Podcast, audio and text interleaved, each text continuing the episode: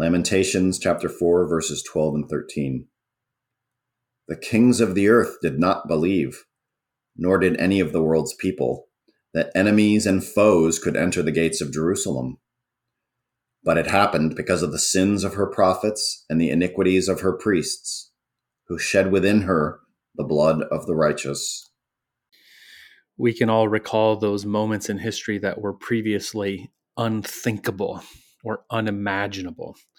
Like it says here, the kings of the earth didn't believe, nor did any of the world's people, that the enemies and foes could enter the gates of Jerusalem. Surprise, terrible surprise. Uh, what we thought was an impenetrable city has been overtaken by the Assyrians, by the Babylonians. It was previously unthinkable. I, I'm reminded of, you know, 9 11 when we watched those planes hit those towers. Everyone was like, what? I didn't see this coming at all. It was unthinkable, unimaginable before today. Or January 6th, you know, when we saw what was happening at the Capitol, it's like, what? Where's this coming from? And, um, uh, you know, this startling, terrible surprise of, of attack. What I find really interesting is where the um, verse goes next in Lamentations. It says, It happened because of the sins of her prophets and the in, iniquities of her priests who shed within her the blood of the righteous. I remember after 9 11, there were some religious leaders standing up and saying, This happened because of the heathens and heretics yeah. or whatever.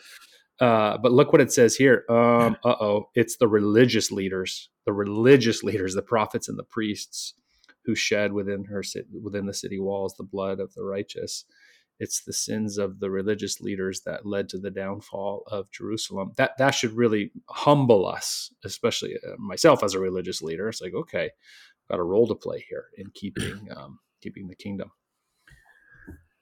Yeah, Lamentations is interesting from the point of view is it, in all probability it was written by Jeremiah. And so there are two sides to Jeremiah. There's the prophet who is predicting this will happen. Mm-hmm. And it almost cost him his life uh, at one point.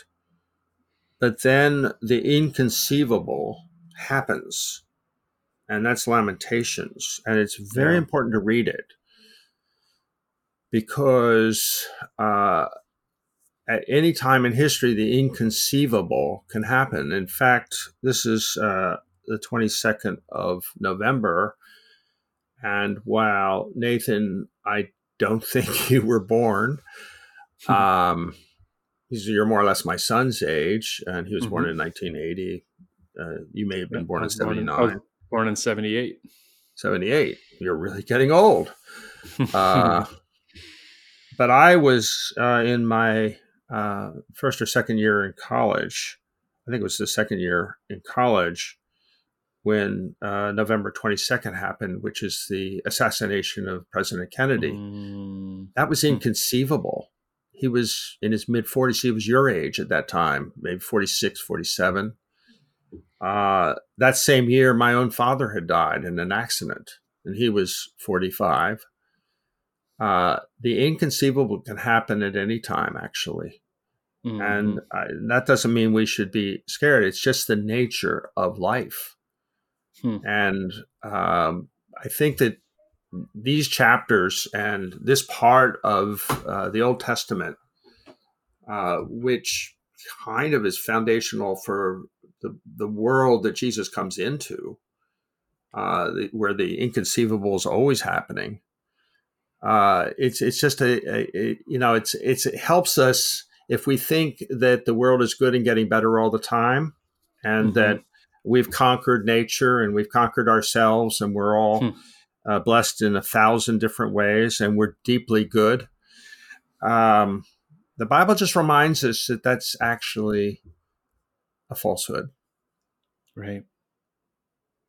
Totally, and with with those um, the element of surprise always lurking around any any date in history it, it, should bring us back to what we talked about three or four days ago, which is the unchangeable nature of God. He's the one stable thing in all of the surprises.